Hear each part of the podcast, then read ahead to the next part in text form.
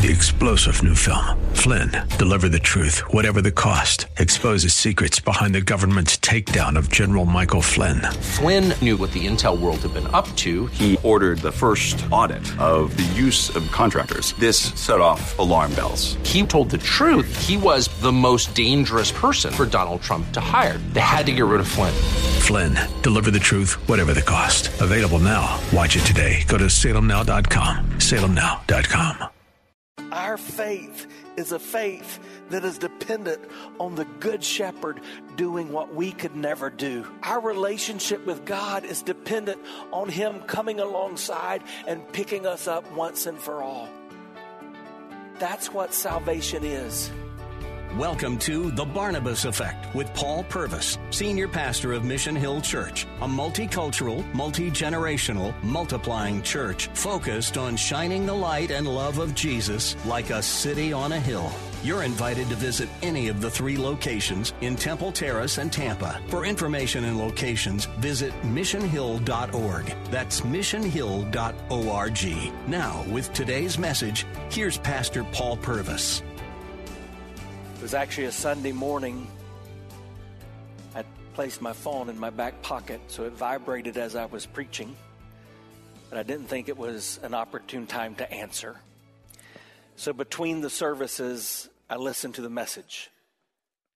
Your dad has fallen, he's broken his hip, and he's going into surgery. 25 years of ministry, I knew that when a ailing senior adult breaks their hip, it, it's not a it's not a good sign. Often, as was the case, it just begins what is a steady descent. And so, barring a Lazarus style miracle, that's kind of where my dad is. He's just descending as he ascends toward his eternal home in God's timing. Really, that fall became a fall where he could say, I've fallen, and I can't get up. I remember that commercial. Some of you remember that. It was for Life Alert or something like that. The device, like the one my mother wears on a little cord around her neck. So, in case at the assisted living she falls, she can press this and someone can come to her assistance. When you feel like you've fallen and you can't get up. Have you ever felt that way? I have. It's not that I didn't want to get up. It's not that I didn't know I should get up. There, there have been times I feel like I've fallen and I, I can't get up. It, it's like that passage where Paul writes to the church at Corinth I have this thorn, whatever this thorn is, I, I wanted it to go away, but it just would not go away. And I, have fallen and I want to get up, but I, I can't get up. What causes that? Well, Sometimes it's caused by sinful choices, by the circumstances of life, by pain, insecurity, uncertainty. But according to the Bible, there's good news. And here's the good news and neither falling nor failing need be fatal. Redemption and, and, restoration are always God's plan, and God wants you to live according to his plan. Whether it's failing or whether it's falling, that need not be fatal in your life. God is a God of redemption. God is a God of restoration. That's his plan for your life. And that's the message that you're going to find in Galatians chapter 6 as we begin in just a moment in verse 1. I want you to understand some context for this passage of Scripture. Paul has been writing to the church at Galatia, and he's been challenging them about what it means to walk and live according to the Spirit of God. Do you understand that the Bible teaches that when you were born, you were separated from God? It wasn't because of something you did, it's just who you are. I know it's popular today to say everybody's good but that's not biblical. The Bible teaches us that everybody's bad. We're separated from God not because of what we've done, but because of who we are. It's this nature of sin in us, and this is a nature that every person is born with. The Bible says we all have sinned and fallen short of God's design. And if left undealt with, that sin would cause us to be separated, not just here on earth and miss out on God's best, but we're separated from eternity. And the Bible calls that a, a place we know as hell. But God doesn't want that for you. That's why there are verses like this in Scripture. God so loved, He thus loved the world, that He gave His only Son, that whosoever believes in Him should not perish, should not have to be separated in hell, but should have eternal life. Or this one God demonstrates His love, and that while we were still sinners, Christ died. You see, the Bible says that we're born separated from God, but He doesn't want that. So when a person understands that Christ died for their sins, when they receive the forgiveness of God that Jesus makes available, when they submit control of their life to Jesus, something happens. The Bible says that you're filled with the Spirit of God. Now, I'm a Baptist boy. I grew up in a Baptist preacher's home. We are from a Baptist tradition here in our church. And I have to tell you, just a confession Baptists have not done a very good job talking about the Holy Spirit.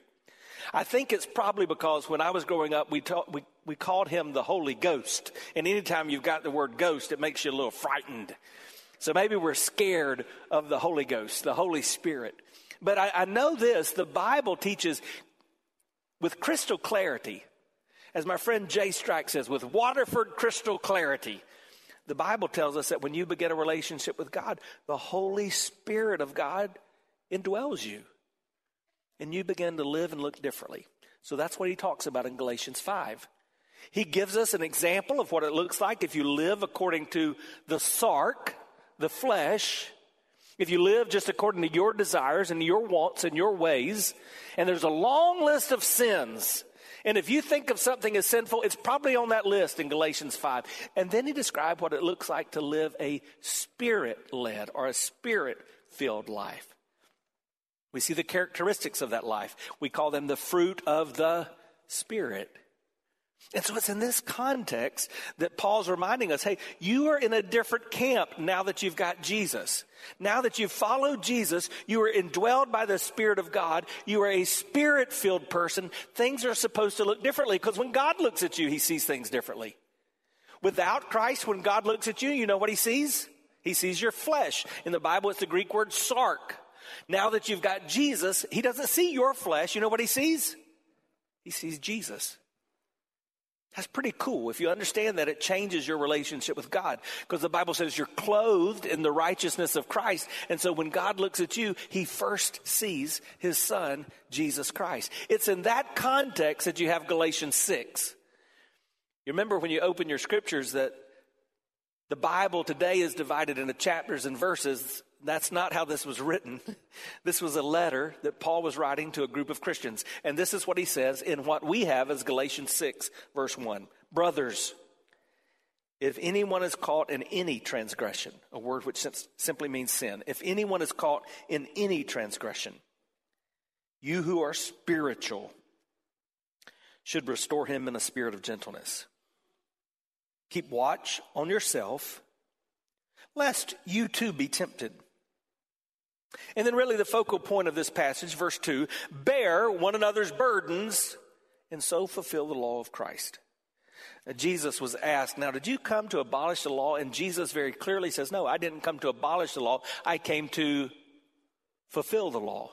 And here we're taught by the Spirit of God through his servant, the Apostle Paul, hey, when you bear one another's burden, then you're fulfilling the law of Christ. Look at verse 3. For if anyone thinks he is something when he's nothing, he deceives himself.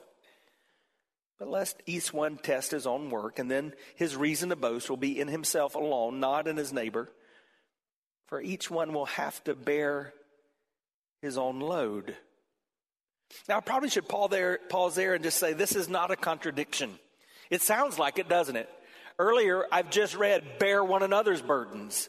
And here it says each one will have to bear his own load. Why, why the discrepancy? Well, that first word is a, a word that really does describe a burden, a care, something in your life that you didn't ask for. It's not part of who you are, but you're bearing that now. We're to bear one another's burdens. This is a different Greek word that's used when it says each one should bear his own load. It, it's a word which literally means your, your pack, like a soldier's backpack. So the idea from Scripture is that everybody goes through life, and there's some things that just are a part of who you are. There are some things you're going to have to bear as a part of the way God created you. Bear your own load. Let the one who is taught the word share all good things with the one who teaches. Do not be deceived. God is not mocked, for whatever one sows, that he will also reap. We call this in the Bible the law of the what? It's the law of the harvest. And it's a law in every aspect of life, not just spiritually. You get what you plant, you reap what you sow. If you want okra, don't plant tomato seed.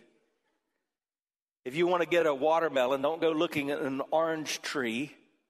That's not the way it works. There's a law in the harvest. And in our life, there will be consequences for what we do in life. The choices we make, the words we say, the things we do will have consequences. You will reap what you have sown.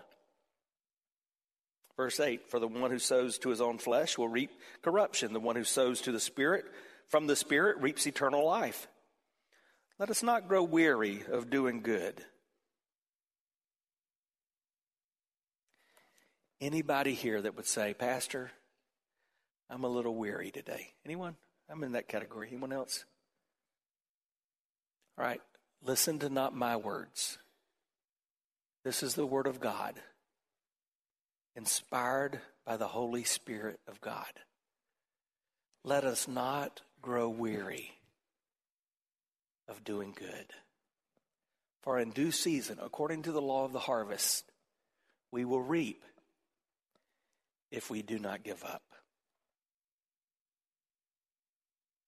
Verse 10 So then, as we have opportunity, let us do good to everyone Say everyone.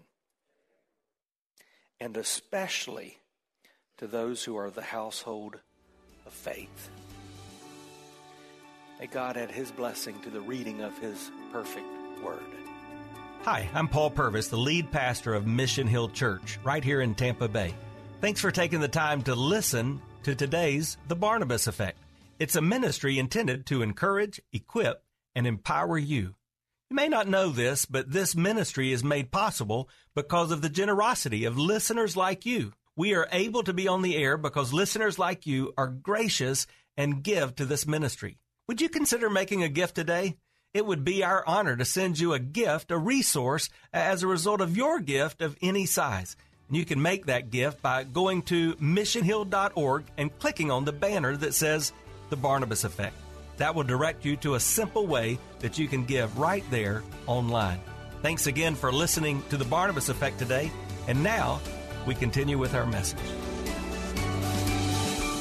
Long been said that the Christian army is the only army that shoots her own wounded. An organization, an organism, a, a fellowship of people that should be known as people of grace. At core to our characteristic people who have been accepted, and so people who act with acceptance and grace to others. That should be our defining marks, and, and yet we're not known by that, are we? We're often known for what and who we seem to be against. And so when someone has messed up, when they've blown it, when they've ruined things in their mind, often we kick them when they're down. I've noticed four different responses to how supposed Christ followers deal with sin let me give those to you. See if any of them sound familiar. First is this idea cast the sinner out. So someone blows it, they can no longer be a part of the club. We don't be around you. It's kind of like we're going to get the cooties. We don't want you to rub off on us. Leave our group. And here's the facts. Your street, my street, is littered with people who somewhere along the way made a choice that they knew was not wise, they understood was not right, and many of them, by a professing people of faith, were pushed aside. And like the person robbed in the story of the Good Samaritan, they were left on the side of the road as the religious people walked by. Cast the sinner out. There, there's a second one that's equally unbiblical. And, and this is what I would call it sweep it under the rug. Pretend it didn't happen, pretend it's not there, and let's just keep on keeping on. Amen. How's that working for you? in your own life. You got a sin issue, a sin problem, don't address it, just pretend it's not there. It's like the conversation I had earlier this week with someone praying for a family member who had not been to the doctor, had not really noticed any symptoms, but by the time they did get to the doctor, they realized that cancer had metastasized to the brain and there were likely only weeks to live. Yet when there's a cancer in the body, it doesn't really help just to ignore it. And when sin is in the camp, whether it's your life or the church, it doesn't help to ignore it. There's a third way, and, and this one seems like it's going in the right direction, but it's also unbiblical. I would call this forgive and forget. Of course, we want to forgive because the Bible tells us if we're to be forgiven, we must forgive. But here's a problem. Last time I checked, we can't forget. God can. That's one of the mysteries of God. The Bible says that when He forgives us, He separates our sin as far as the east is from the west. In other words, it's gone. He removes our transgression. But no matter how holy I try to be, I've discovered I, I don't really forget stuff. and so we've still not dealt with the issue. Now, the biblical model is repentance. The biblical model is restoration. Remember what we said? You may fail and you may fall, but that does not have to be fatal. The thing that keeps it from being fatal is repentance, recognizing your need for God and turning to Him. Restoration. Let God give the healing that only He can give. And that's what's described in Galatians chapter 6. Notice how he begins Brothers. What can we learn by his description? His word brothers. Who is he speaking to? It's the family of God. He's speaking to other Christians, Christ followers, those who profess to have a relationship with God through Jesus Christ. We may call it the fellowship. We may call it the family of God. That's who he's speaking to. When you're in a family, it makes things different. The Bible says that when you begin a relationship with God, you're adopted into His family. We've got four boys that were born in our family by natural birth Micah, Caleb, Noah, and Luke, age 24 down to age 16. But a few years ago, God began to burden our heart to adopt a little girl into our family. Her name's Anaya. You know, when we went through that process, we made a determination. Though this won't be easy, though sometimes it will shatter our world, though sometimes it will be greatly challenging, she will always be a part of our family. We can't undo what we've done. And when you're adopted into God's family, that's the way it is. I, I took her a little treat on Valentine's Day. I met her at her school for a daddy date for lunch. I wanted to take her a happy meal, but our, our schools have gone nutty you can't take food. You can't take candy. So I took her a little gift. And I was telling her teacher when I got there, I said, I hope she's got her lunch because I couldn't bring food. She said, Oh, no, she doesn't care about that, but she's bouncing off the walls. She just wants you. So I get there and we're sitting there in the school cafeteria where it's louder than a jet engine. I'm just looking at her and she's smiling ear to ear. After she eats a little bit, she leans in and she says, Dad.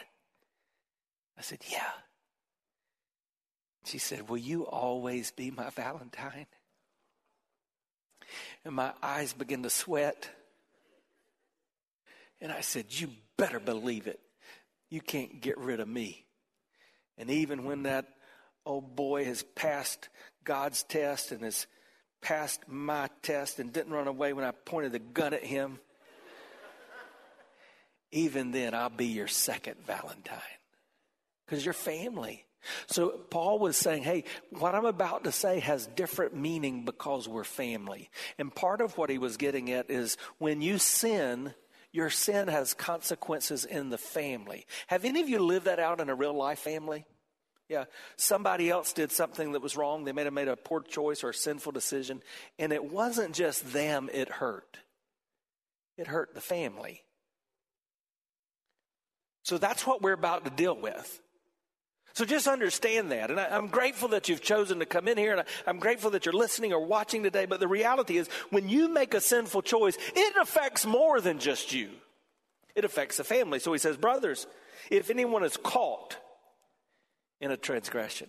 Caught is a word in the original language. It speaks to a sudden or an unexpected fall into sin. Have you ever had those times? You're just minding your own business, you're having a good day, but the tempter showed up. and you just fell again into doing something that you've struggled with. Remember, we said the Apostle Paul's thorn, it could have been a sin struggle that he was facing. And unexpectedly, there you go again. You're, you're back in to that sin. But then he says, those of you who are spiritual, that's us, that's the family, that's the church. Those of us who are walking in the Spirit, we are to restore those who have fallen. See, I, I, want you to understand something today that as long as God gives me breath and as long as He allows me to be here, it will be the goal of our church. We are not a museum for dusty saints. No, we're a hospital for dirty sinners like me. We're not, we're not supposed to be a place just where, where those who think they've got it all together come and show off and strut our stuff. We're supposed to be a place where the weakest, the most vulnerable, the most hurting, and the challenged in society can come and say, I need you, Jesus. Come to my rescue. And so he says, You who are spiritual, restore them. That word restore would have had at least three meanings in Jesus' day. It could have been used to describe the restoration or the setting of a broken bone. By God's grace, I've not had a broken bone. I've been around a few, and I've seen some that were broken so severely they had to be set. In other words, put back in the place. I'm thankful I haven't lived through that because that looks like it is a painful process. And being restored, being made right, is not always easy. It can hurt, but it leads to healing. Another way that word could be used is the mending of a fishing net. Um, my son Noah, on Friday, his basketball team won their district championship.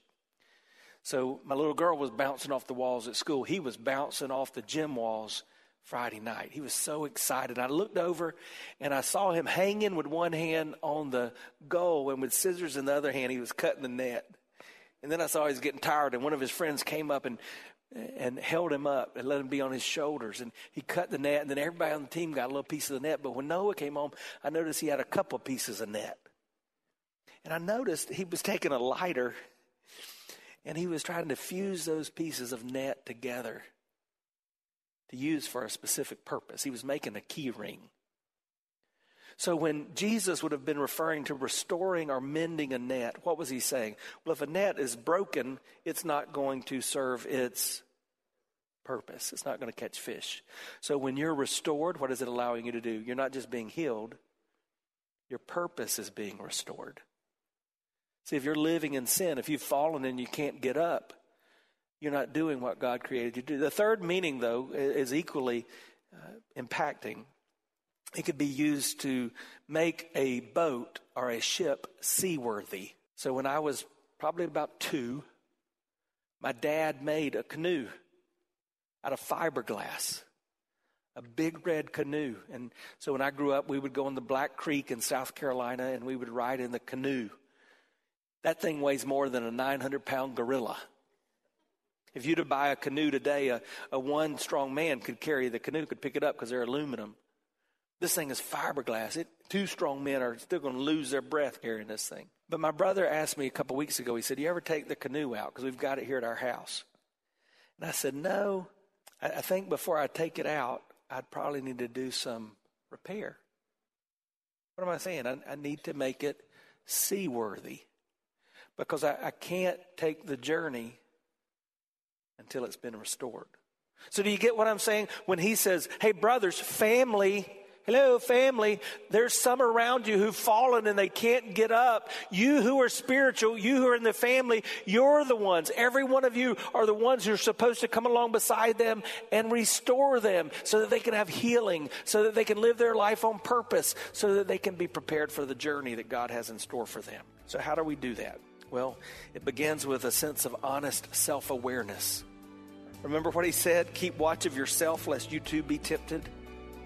You, you've got to have self awareness before you can bear one another's burdens. But when you're self aware, when you've looked into the mirror of God's Word and you think, okay, I understand, then you begin to think of others. You've been listening to The Barnabas Effect with Pastor Paul Purvis. The Barnabas Effect is here to provide listeners like you with biblical truth and spiritual encouragement but it can't be done without your financial support. Go to missionhill.org and click on the Give tab. Your financial support helps us reach those seeking truth about God and themselves. Thank you for giving at missionhill.org. And join us weekdays at 9 a.m. for the Barnabas Effect with Pastor Paul Purvis on Faith Talk AM 570 and 910.